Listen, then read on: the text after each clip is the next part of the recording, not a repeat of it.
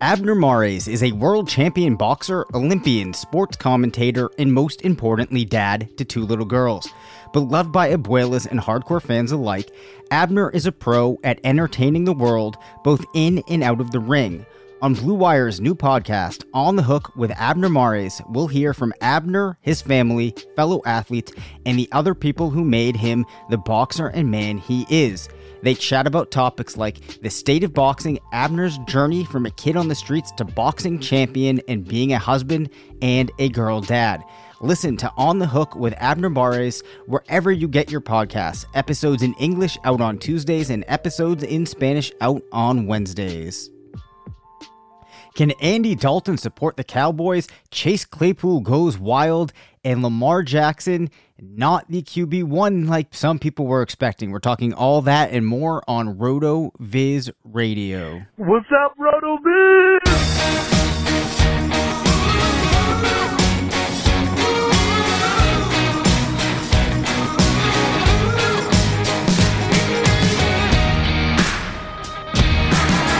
Welcome back to RotoViz Radio, brought to you by Indeed and Bet Online. I'm Dave Caban, Senior Fantasy Analyst at RotoViz, joined by the Editor in Chief of Fantasy Labs, part of the Action Network, Matt Freedman.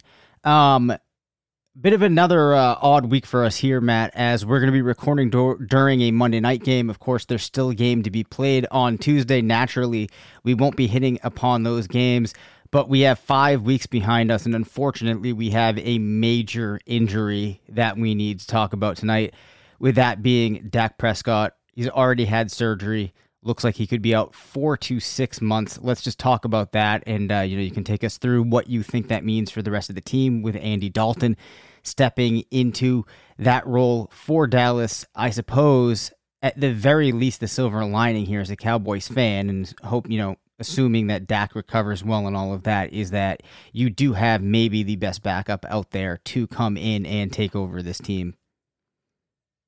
So Dalton is, I don't know, uh, he's fine. I mean, maybe he's the the best backup in the league. I I really don't know, but um, you know, Chris Wesseling of uh, NFL Network has had the Dalton scale, uh, which is sort of like his, you know, Dalton as the prime meridian line between like if a quarterback is above Andy Dalton, then he's good and he's someone who can sort of like uplift the talent around him. And if he's bad, then he's below Dalton. And uh, if he's Andy Dalton, he's like right in the middle where uh, he's just sort of impacted by all of the other players around him. Uh, and so he's in a really good situation. And we've seen him have uh, I'd say like outlier seasons for him when he's had great talent around him. That's what he has now with, you know, probably the best trio of wide receivers in the league, if not the best, like top three. Um, Dalton Schultz is surprisingly good for a tight end, and then Ezekiel Elliott. So uh, it's a good situation for him. I think it's going to be, I mean, this feels like it should go without saying, but, you know, like a net negative for the entire offense. Uh, I think they will try to do something kind of similar to what they've been doing. Like I think they will continue to run a lot of three wide receiver sets, probably continue to play fast. So all that will make Andy Dalton fantasy viable, but I think he will be less efficient than Dak, which will just mean, you know, fewer scoring opportunities, fewer yards, fewer opportunities, really everything in general for all of the other guys in that offense, except for maybe Ezekiel Elliott. Like maybe he gets a few more carries per game because maybe they lean a little bit more on the run. But in general, great for Andy Dalton uh, not so great for everyone else. Yeah, we talked. Uh, I think it was even last week about how Michael Gallup had lost that status as a guy that could be locked in there every week, and that surely doesn't help. Um, I have to imagine though that you still view Amari Cooper and CeeDee Lamb as guys that you're putting in your lineup no matter what, right? Yeah, I mean Amari has always been um, very volatile based on the matchup that he has, specifically the cornerback that he's going against. So, you know, if Amari has been uh, on the road that's you know just for some some weird some weird reason it's always been a negative thing for him. Or if he's been going against uh, a really physical cornerback uh, and james Bradberry, uh, who played against him this past week it's that description. And you know someone who uh, would shadow a guy and then really man him up. Uh, bradberry is like one of the few really kind of larger physical press corners who can handle guys like mike evans uh, Julio Jones, and so uh, Amari is right, no big deal to him. Uh, and so yeah, Amari had a bad week, and that you know I think was directly correlated with the matchup. Um, when we see him have good matchups uh, or have uh, you know good situations in general, I think he will be a low end wide receiver one, high end wide receiver two. And then when he's not in those circumstances, you you still have to start him. Uh, you know, unless your team is just amazing, you still have to start him, but you just have to adjust your expectations down to something like a high end wide receiver three with upside. Yeah, that makes sense. And then so really, it's going to be uh, the big question for me is how much tight end usage we see coming from Dalton now in this offense, uh, which would be a shame if there's a big decrease there because Schultz was stepping up as a guy on some of my teams that was filling in and was really crushing for me. So hopefully that can you continue. know what I actually I believe in uh, like uh, things that don't make any sense, and so I think the Andy Dalton Schultz stack is going to be a a good thing for the tight end, but that might be the only like positive thing that comes out of this just because they shared the same name. So they, they already have that that nominal connection. Well, that's the type of analysis I think that people are here for.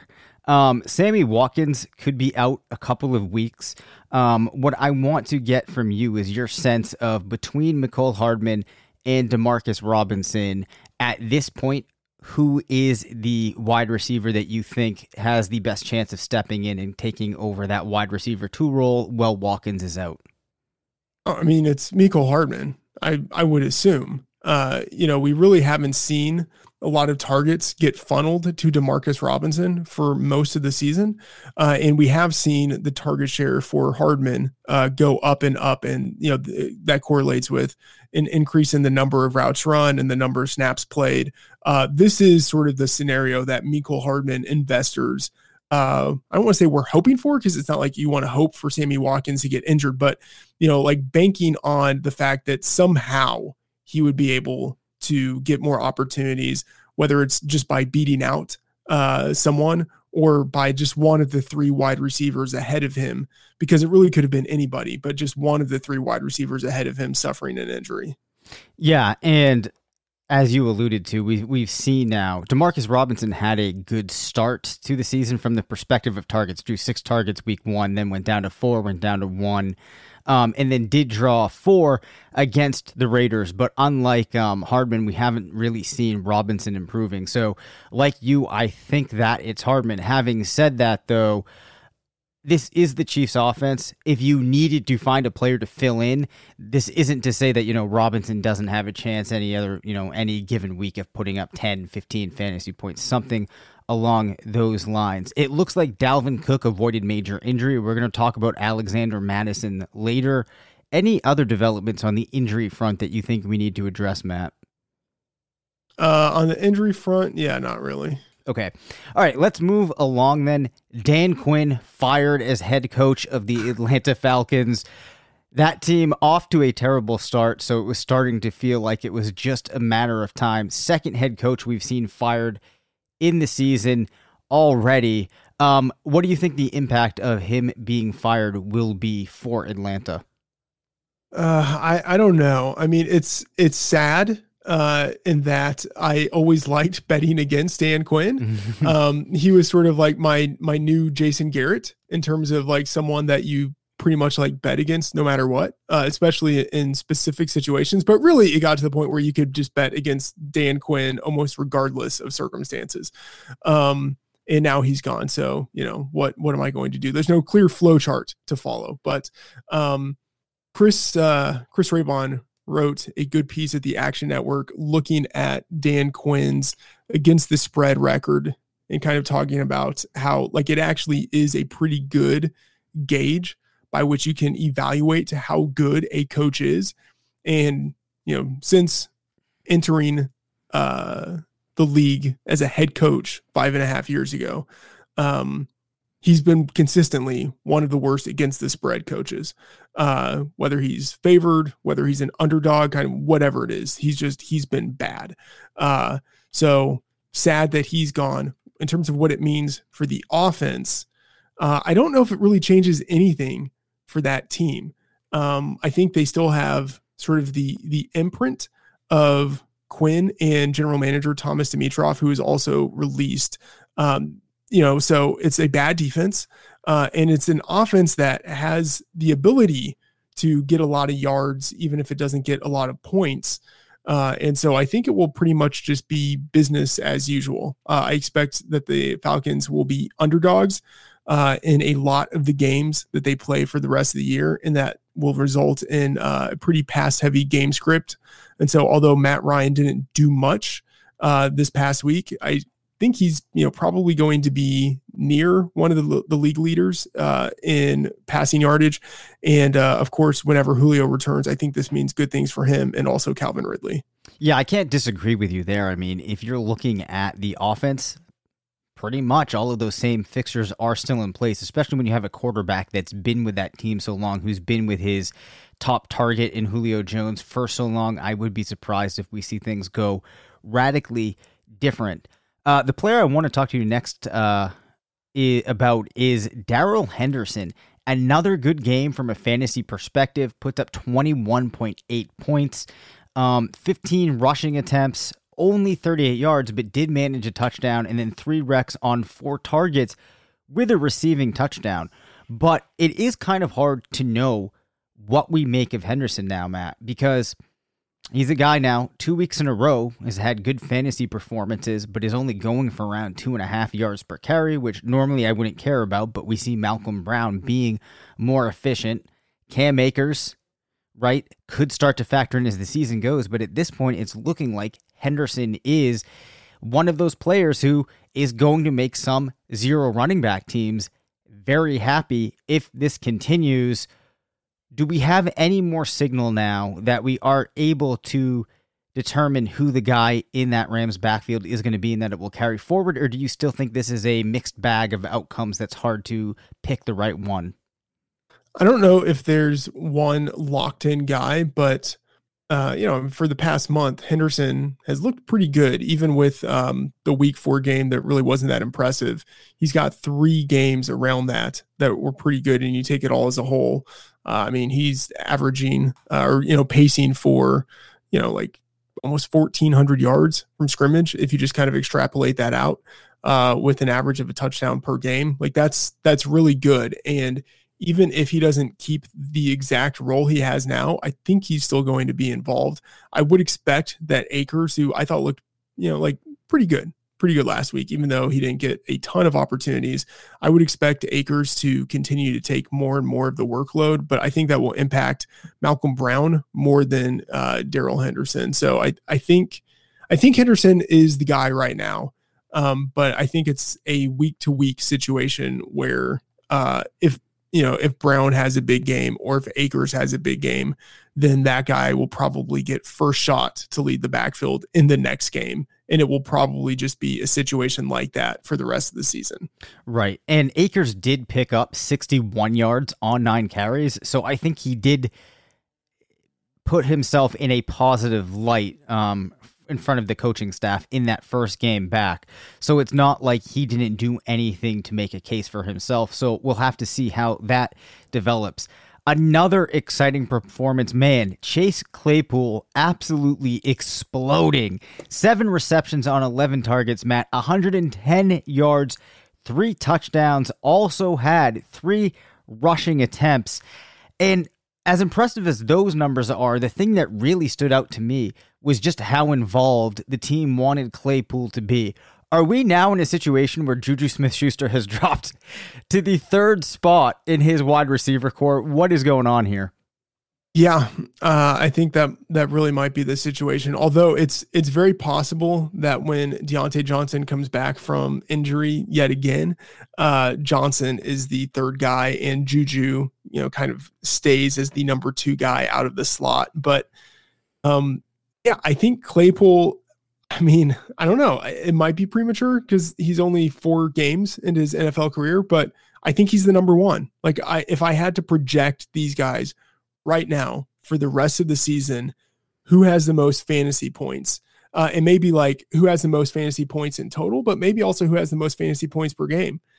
Uh, I think it would be the guy who looks like Calvin Johnson. You know, like I, I think he has to be considered the wide receiver one in Pittsburgh. It's crazy uh, because Claypool was one of those guys that had this profile as a player that could be this big, dominant, imposing force. And we're seeing that come to light. And it definitely looks like the Steelers are realizing that. And I think that when you pair him with a quarterback like Ben Roethlisberger in that Steelers offense, man, he is going to be able to just come out yeah. and crush. So, it, can we talk? Can we talk about him just a little yeah, bit more? Because yep you know, like uh Fantasy Mansion, and he's not the only one, but uh, you know, was talking about how Chase Claypool should be a tight end. And I thought that was trash. Uh, you know, especially now, it, it looks really foolish. But even then, I thought it was trash. Um, you know, he would have been an undersized tight end. Yep. But he clearly had the potential in a a Mike Evans type of way or a Vincent Jackson type of way with his size and his athleticism to be a big bodied perimeter wide receiver. One thing that's interesting is that they've actually used him some in the slot. Um, and he's he's been good there too. Um, but really they're lining him up all over uh, and he's performing. And it's not as if like I, I've always had this kind of back and forth with um, with age, like breakout age, and then also like breakout experience, where like I think it's a good thing. I'll just say like I think like in general, it's an inefficiency, especially like five years ago when people really started to pay attention to this stuff, or as this point, it's probably like seven or eight years ago. But like it was something that people just totally overlooked then.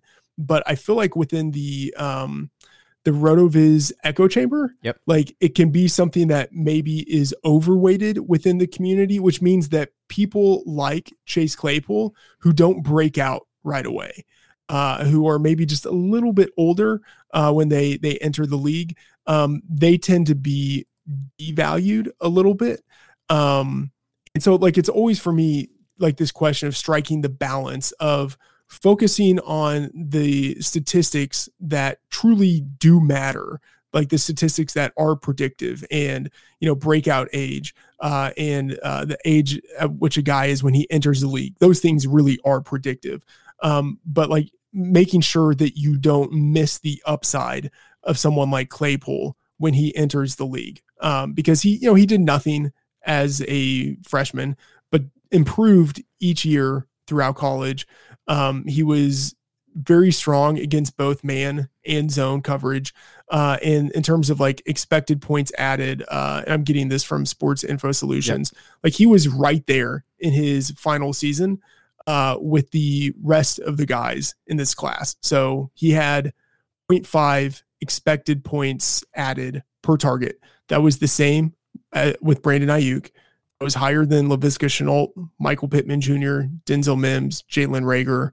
Um, you know, like he he really did have like my comp for him was Vincent Jackson with major program pedigree, but far less college production. And I said, uh, and I'm just like reading this from my top 50 rankings. With his talent and skill set, Claypool has the potential for maybe a DK Metcalf esque rookie season and a Mike Evans light career. And I would say, like, now it looks like I probably undershot because like he could just have a straight up Mike Evans type of career. But like the the point is like he always had this potential. Um, and we are certainly seeing like the outlier on the high range of outcomes for how he's performed to this point in his career. But um maybe he's someone we overlooked just a little bit because he didn't sort of like check some of the classic rotoviz boxes. But then also i'll just say like to play a little bit of devil's advocate on what i just said um like it would have been so hard to move him above a lot of the other wide receivers in this class which just speaks to the uh fantastic depth that the 2020 rookie wide receiver class had where you could basically in the middle of the second round be drafting a guy who in any other year would have belonged in the first round. Uh, and so, you know, like people will look at Claypool and be like, well, he, you know, he went in the second round of rookie drafts. It's like, yeah, because a lot of other really good guys also went in the second round of rookie drafts. Yeah, so I agree with a lot of what you said there. And one thing that I'm going to mention here before I forget to bring it up, as I was seeing this develop, and we had seen Claypool in week two have a 17 point game, and then we see this starting to happen now. It almost feels to me like they're getting out of Claypool what they wanted to in many situations get out of Martavis Bryant before his career yeah. fell apart. And this is also a guy who's a lot bigger. I think Bryant was about 211, Claypool's almost 240, 238. And then let's just go back though and look at this profile quickly. A 75th percentile freak score is 60. His was 90. He had an 86 percentile 40 yard dash Keep in mind, this man 238, 6'4 bench press, 83rd percentile, 94 percentile vertical jump, 81st percentile broad. Um, what I think also kind of happened though, Matt, is he does fit into this mold of one of these players who, if you look at just the athletic measurables, we see names like Dorial Green Beckham making their way into there. Um, yeah. Jazz Ferguson, some of these guys that didn't work out. But of course, you also get the DK Metcalfs, you get Andre Johnson, Michael Floyd, who had a good run with the Cardinals for a little bit, Martavis Bryant, who I actually just mentioned. Um, and then, you know, the interesting thing too was on the tight end front, and I'm just playing with the Combine Explorer right now, where you can look just at a player physically.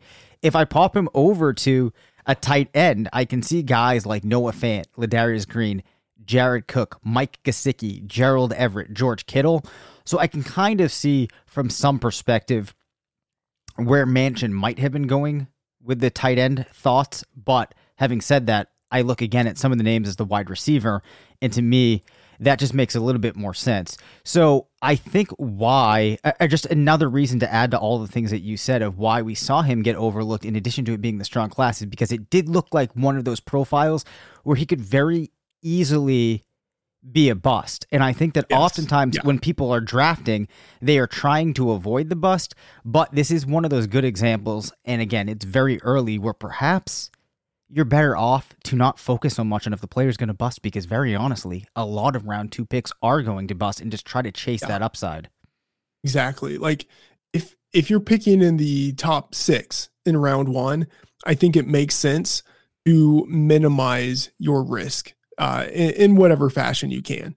Um, but yeah, in the second round, I mean, it's it's all upside. Like it's hard to get a guy with the upside that he has in the second round. Uh, and so, I mean, just fantastic pick for everyone who got him. And uh, I don't know, man. Like, I don't want to say like, oh, he's like a uh, dynasty wide receiver one already, but um, the guys who have like burst performances as rookies, the way that he's already had, those guys tend to have really good long careers. Um, especially when you start to take uh, draft position into account and then college production, athleticism. So, man, he's uh, he I like when I update my dynasty rankings, I'm really going to have to think about how high I want to put him. Yeah, and the other thing again that stood out to me was just the way that they were using him. It looked like it was planned, it looked deliberate, and the team definitely realizes that they've gotten a player that they can use in a lot of ways and will deliver for yeah. them. And again, this is on a team that's not devoid of talent, right? They have other yeah. guys they could have looked to in some of those situations. Um, so I, I have to think. you know will, what it yeah. looked like? Yep, it looked like a team that had a bye week and like evaluated themselves and was like okay, we need to get this guy the ball much more than we did in weeks one through three. You know, like in some way, it might have been a little bit lucky that they had this random bye week pop up, uh, like unplanned in week four, so that early in the season they could have the time instead of focusing on an opponent they had to play to be able to evaluate themselves and think, like, hey, what do we need to do better? Because, like, I think that was a part of it. And yeah, like they need to feed him at least eight targets every game probably closer to 10. So b- before we pivot off of uh, Pittsburgh, I just want to close with this. Can we rule that the Steelers are very good at drafting wide receivers? Yes. Yes. All right. I mean, uh, yeah, it's uh, if you just look at the history of what they've done in each draft for the past four years, and that doesn't even take into account Emmanuel Sanders in round three and Antonio Brown in round six in the same draft. Yep. If you just look at the past four years, you have Juju in round two, James Washington, I believe he was in round two, uh, Diontae Johnson in round three, Chase Claypool in round two. Like this is sort of like a run of what the Packers did back in the day when they were just drafting wide receivers in round two and three, and it seemed like everyone they drafted hit. Definitely. All right, let's move along. We spent a while on Pittsburgh now. We're going to move over to the team that they were actually playing and talk about wide receiver Travis Fulgham. Is it Fulgham or Fulgham?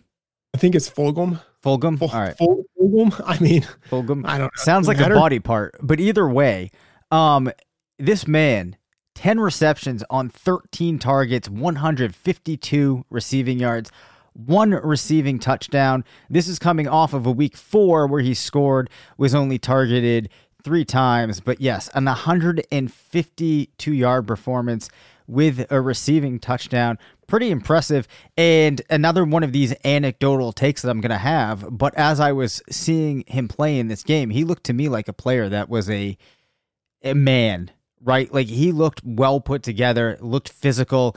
Um, I was pretty impressed. So we have a very small sample here. I honestly do not know much of his background. Do you have anything that you can share with us about him? Well, he played at Old Dominion, so smaller school where he was, you know, good. He was dominant. It's not like he broke out at an early age. Uh, he was, you know, 21 when he broke out. Um, so it was he's basically like a senior season guy. And then, yeah, as you say, like he's got good size. He's 6'2, 6'3 ish, um, you know, depending on the weight that you take, uh, like 208 to 215. But it wasn't like incredibly athletic at the at the combine. Um, I don't know. Like I'm just I'm a little bit pessimistic. I know he had a really good performance, um, but he was a sixth rounder and coming from a small school. I just I don't know. I, I'm probably wrong. And if he does this a few more games, then I'm just going to be like, okay, well, this guy is Victor Cruz. Um, but uh, I don't know. I just I'm I'm a little hesitant, uh, especially because uh, there should be other players coming back who might end up, you know, bumping him uh, to the bench. So Yeah. I, I don't know. We will see. Right. And I think that's one of the things that you have to keep in mind um, when you are looking at this team. But I, I did also want to talk to you, Matt, about Zach Ertz. One at six in this game on Sunday, just six receiving yards. Is it possible that we're really seeing a major drop off for Zach Ertz and the team might need to look to some of these other players to fill in, especially while Goedert is unavailable? Um, just as a, as, as a point here to make, we saw Ertz start off three for seven, 18 yards, five for seven week two for 42. Best game of the season, seven for 10 against Cincinnati for 70 yards, four at five for nine yards against San Francisco. And then, as I said, one for six for six yards over the weekend. I am now looking very wrong on my take that Zach Ertz would still be good. No, this is this is bad. I mean that I feel like that obviously goes without saying, but in the last 2 weeks, so in the 2 weeks when there's been absolutely no Dallas Goedert, when he should have had a total run of the offense where they were just funneling him targets. He should be getting like 10 targets per game. Instead, he's getting only five and a half per game. Okay. Well, is he efficient with those targets? No, he's absolutely not efficient. He's turned 11 targets into 15 yards over the past two weeks, And no of air course, yards with- either, with by the way, on with no touchdowns. Yeah, Yeah. it's it's absolutely horrible. Um, like this is this is why he's not getting a contract. You know, like this offseason, um, Darren Waller was extended, and you saw Travis Kelce get his contract and George Kittle get his contract. And Zach Ertz is like, hey guys, I'd like to have my contract. And they're like, mm, you know what? We think you're old. Um, and he's he's looked it.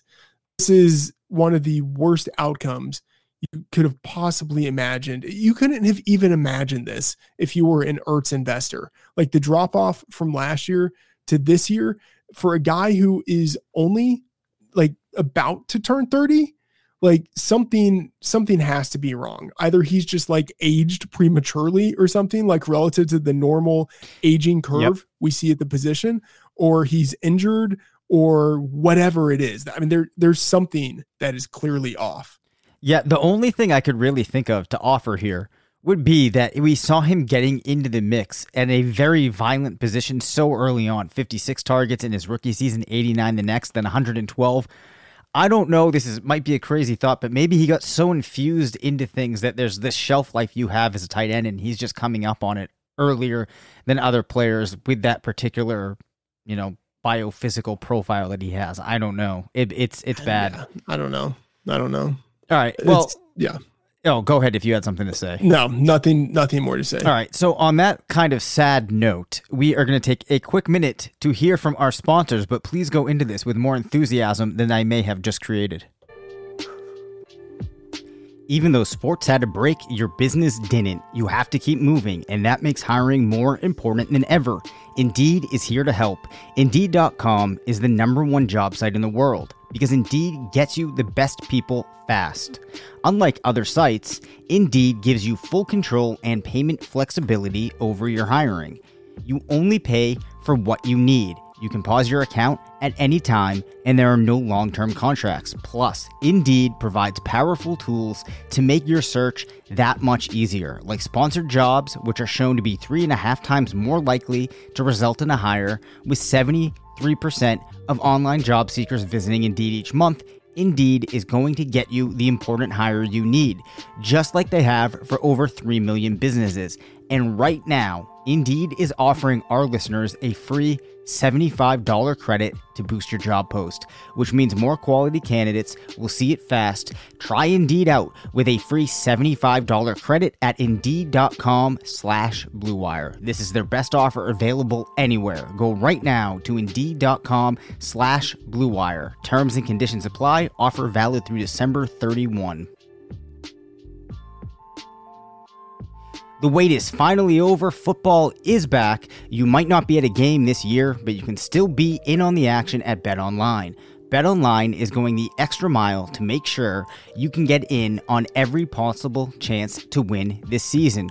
From game spreads and totals to team, player, and coaching props, BetOnline gives you more options to wager than anywhere else. You can get in on their season opening bonuses today and start off wagering on wins, division, and championship futures all day, every day. Head to BetOnline today and take advantage of all the great sign-up bonuses. Don't forget to use promo code BLUEWIRE at betonline.ag. That's BLUEWIRE, all one word. BetOnline, your online sports book experts. What's up, listeners? This is Curtis Patrick. I just wanted to stop by and say thank you for supporting RotoViz Radio. You are the absolute best audience in the business, and I know it. As a special thank you, I'm offering 10% off your next RotoViz subscription. Just use code 2020RV Radio at checkout. That's right. Go to rotoviz.com, click subscribe, and enter code 2020RV Radio at checkout for 10% off. You can even extend your subscription. Oh, and one more thing.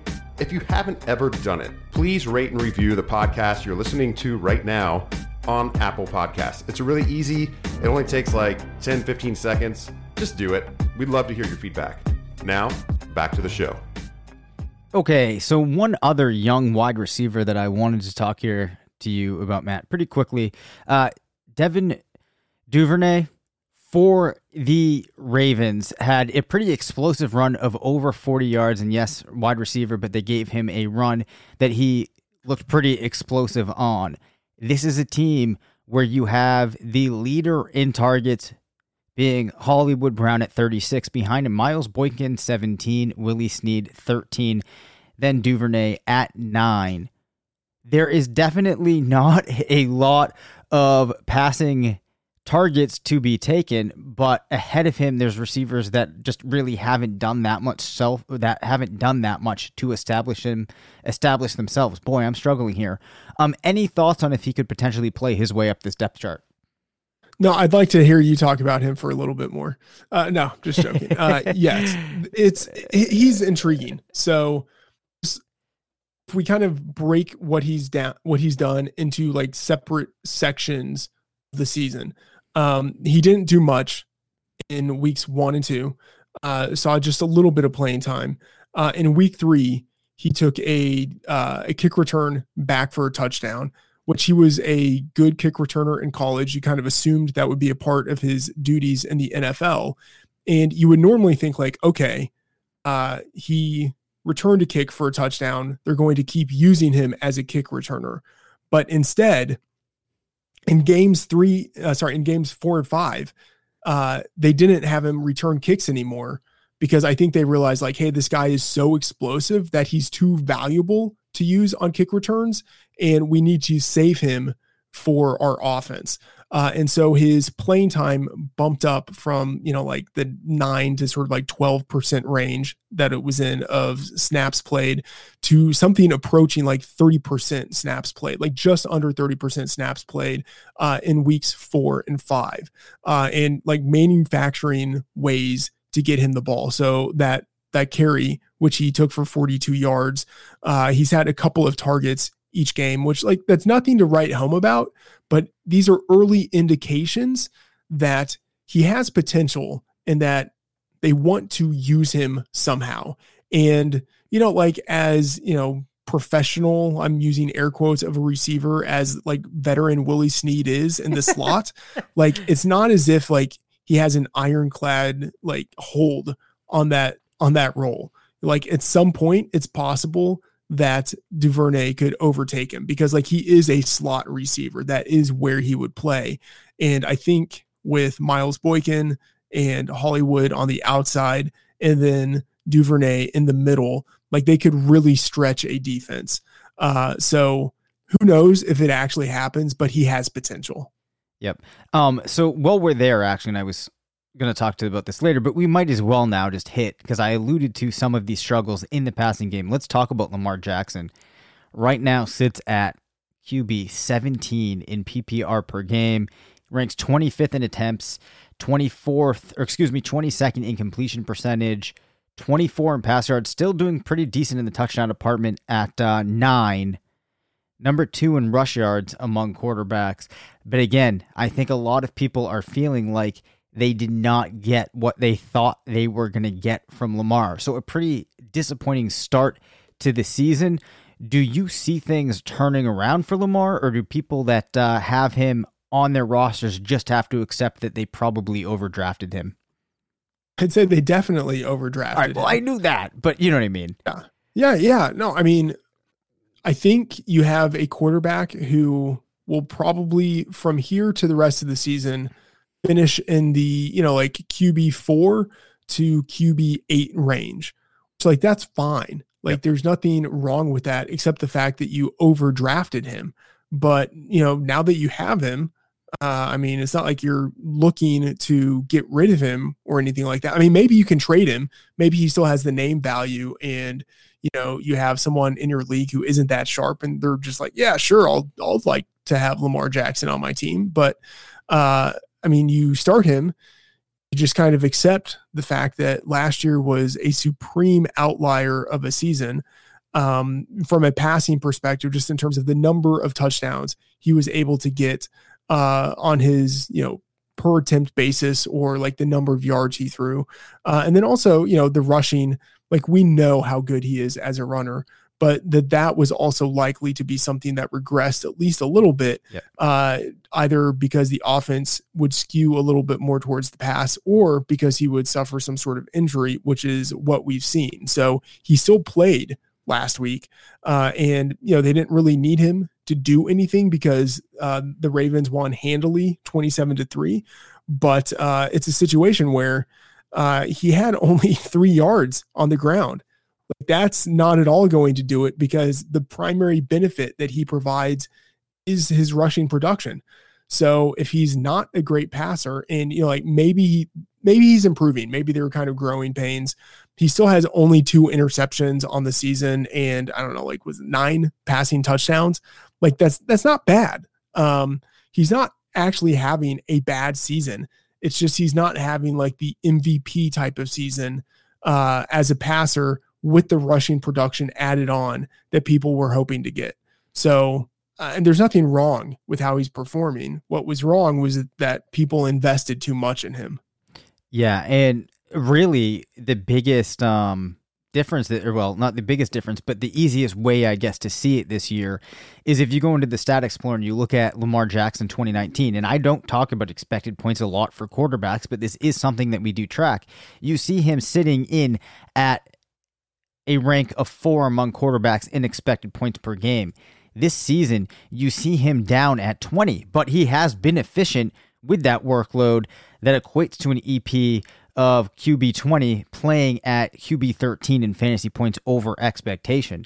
So some of it, um, you know, isn't necessarily that he's just, you know, not playing well when he's out there. It's just that there's more to it than, um, you know, simply just trotting Lamar out onto the field. So, and, and here's here's yep. one thing to kind of keep in mind. So if you you can do a pretty easy comparison, he played 15 games last year, has played five games this year. So you just, you know, multiply everything by three basically. But yep. he's coming pretty close to having the passing yardage that he had last year, uh, to having the interception total he had last year. You knew his touchdown total was going to regress. But this is a guy like for 16 games, he's pacing for around like 3,000 yards passing, 29 touchdowns passing, just six interceptions still pacing for, you know, like not quite 800, like 750 ish rushing yards. Like that's pretty good. Like there's nothing really wrong with that. It's just that is not what people paid for. Yeah, definitely not. Um, let's move over though to a player that is nobody paid for and is giving them a wild amount of fantasy points, and that's Mike Davis. Another RB1 finish. Just how good has Mike Davis been I want to quickly here just run you through um, his fantasy point totals from each game just to put this in perspective. So starting week two, 15.5, week three, 23.1, week four, 22.1, and then week five, 29.9 as the number one running back in PPR. I know we've already talked about it before, Matt, but clearly now when McCaffrey comes back, Davis has to stay in the rotation. And is Mike Davis really good? Is Christian McCaffrey not as good? Break down what you think here. Yeah, as you say, he has to stay in the rotation. Like he's too good not to have some sort of job when McCaffrey comes back. Um, I think he actually might be good. Um, he had spurts of productivity uh, two years ago in Seattle uh, you know, when for a couple of games they gave him some run and then he was, you know, a rotational back. Uh, and he even showed then that he was actually a pretty deep, a pretty decent receiver. Uh, with the Seahawks a couple of years ago, he had 42 targets, turned that into 34, uh, 34 receptions. Um, not, I mean, like an incredible, uh, you know, like number of yards per target, but like competent enough in the receiving game. Uh, and then you look at what he did in college, and like, granted, that was years ago. We're talking about a guy who now is 27, but he was really productive at South Carolina. Um, you know, his his two years there as a lead back, and I think you know for someone who's bigger, he was you know like 5'9", 220 ish, 225 pounds, like a better receiver than people would have anticipated. Um, I think he just never really got the shot when he was drafted uh, by the 49ers. Like he was drafted in that era where they just had kind of no idea in the, the post Harbaugh era, like no idea what they were doing. Uh, and then just kind of floundered around there, ended up signing with uh, Seattle. And we just kind of know that uh, Seattle, not like the most um, straightforward or like sensical team when it comes to how they treat their running backs or like how they deploy their running backs. You know, like yep. they just they like Carlos Hyde. You know, that just kind of says it all. Uh, and then it didn't work out for whatever reason last year with the Bears, and then now he's here. But like, I think there's a chance he's actually a decent running back based on what he did in college, what we saw out of him in glimpses in Seattle, and then obviously what he's done now. And some of it might be the scheme. Um, but uh, I mean, he's he's real. Like there's if anyone had any doubts about it, I mean, they should not have they should not have doubts anymore. The question is like, is he real only within this offense, or is he actually real? Um, I don't know. It's probably a combination of both. Like my fear would be that if he signed a a decent contract with a team after this, he would just be a guy. Like they would come in hoping that he would be the lead back and he would really disappoint. And then it would be like, well, you never invest in a guy who just randomly pops off for one year at the running back position. So this is maybe just sort of like the magical season that guys sometimes have. But uh, I mean, I think at a minimum, you have to say there's there's talent here. I mean, he's turned 33 targets uh, in four games. We're like three and a half games, 33 targets into 30 receptions. Like that's uh, that's really good. Yeah, I mean the production as a receiver is really hard to ignore. And the interesting thing is when you go back and you look at his profile, right? It wasn't anything like crazy impref- impressive. You're probably going to comp him to a guy like I don't know, like Alfred Morris or somebody like that. But he was pretty agile, which is something that you do see sometimes with these backs that can catch. I'm not convinced that there's really anything about him that differentiates him that much from some other players. But at the same time, when you see him doing with the opportunity what he is doing, I don't feel like that's the type of work that you expect from a replacement level player. I would be surprised if we see him performing this well on another team. But you know what? It might not matter. And for the time being, let's just enjoy it. Um, if he does end up with another team, though, until I I don't know what it's going to take though. This is actually an interesting conversation for us to have. What should it take for me to change my prior on Mike Davis if all of a sudden next year he's on a different team and he's the RB1? You know what I mean? Because it's like yeah. the same thing of how we saw Raheem Mostert look really great in stretches for the 49ers last season, and I was very reluctant to buy it. And I feel like we could be in the same place with a player like Mike Davis. But yeah. I suppose if you see a full season of him producing like he did in Carolina, I should definitely make some adjustment upward. Yeah, I think it's a, a little bit different. Okay. So one, just like Mike Davis is like the uh the ultimate like running backs don't matter running back. But um I think with Davis, if he's on another team, it would be different than Mostert because if he's being brought in, like if he's being invested in to be the lead back, uh, that's different than Mostert, who was just there and happened to kind of fall into a role. But there's still Tevin Coleman, still Jerick McKinnon, still like Jeffrey Wilson. If you kind of want to dig deeper on the depth chart, like there are still other guys there who could compete with him, and they exhibited some reluctance uh, about really compensating him. Like they gave him a little bit of a bonus, but they really didn't like invest in him. Um, with Davis, it would presumably be different because like the depth chart would be cleared out a little bit, and they would be paying him more money, and there would be a larger sample of uh, of what he did in Carolina this year. Um, there would be the pass catching ability uh, because Mostert really didn't do much as receiver last year, which was like kind of I think one of the biggest knocks on him uh, was that like you know, like if he can't really do it as a receiver and maybe this offense isn't quite as good and he's going to have competition, like it, he's kind of limited. But Davis checks the box as a receiver. And then there's also just, again, it's going back years, but like there's what he did in college. Like Mostert did almost nothing in college. Right. So, um, yeah, I think you could feel a little bit better about Davis next year if he actually ends up scoring a lead back role. Okay, well, we will talk about that if that does come to fruition. I'm um, going to skip over a couple of things here. I want to ask you um, very quickly what your opinion is of what Devonta Freeman did over the weekend against the Cowboys 17 rushes, 60 yards rushing, one rushing touchdown, uh, two receptions for 27 yards. And I guess my question would just be to me, this feels like something that would be achievable for Freeman on a somewhat weekly basis going forward. I mean, maybe it feels like the uh the miniature version of Todd Gurley. Like that's you know kind of what it feels like. Yep. Okay.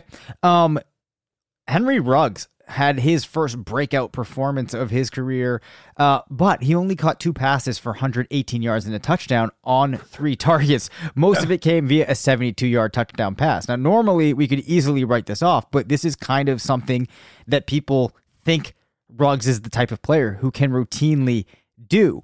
So, what do we make of this performance? Do we let uh do we let it really draw us in or do we still have to temper expectations and say, "Listen, it was just two catches?" I mean, I think this is the thesis for Ruggs. There will be some games when he disappoints, but uh like, you know, and remember he's coming off of injury. I think they're going to continue to work him more into the offense. They have the bye in week 6, so presumably he comes back even healthier and the team comes back uh, with solid plans for how to use him within the offense. Uh, what I liked was that he lined up in the slot, he lined up out wide. Uh, in week one, they gave him two carries. Uh, I think they really do want to use him. Uh, and so I expect that his usage will increase, and I think he will continue to have targets uh, that set him up for success down the field. Yeah. So, what I'm really going to be monitoring with Ruggs is his progression through this year with the hopes of that he continues to progress and then next year he's one of those guys that I get before everybody catches up to the fact that they're going to take a big step. Of course, we'll have to catch up on things later if it looks like that's going to be a possibility. Deshaun Watson his first game without Bill O'Brien had his best game of the year, passing for 359 yards, completed 25 of 35 threw two interceptions, but also threw a season high three passing touchdowns.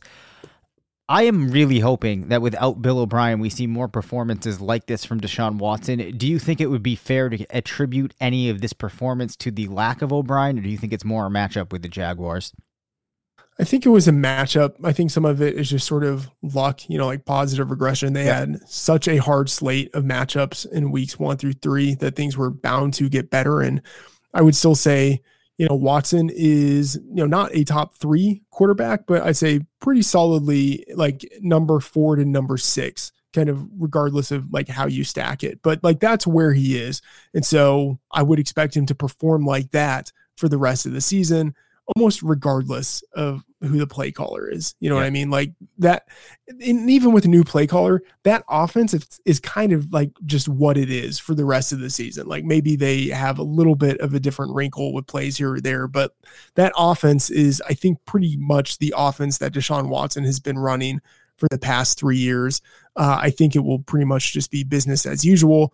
I think it's amazing that he's actually done as well as he has without Deshaun Watson.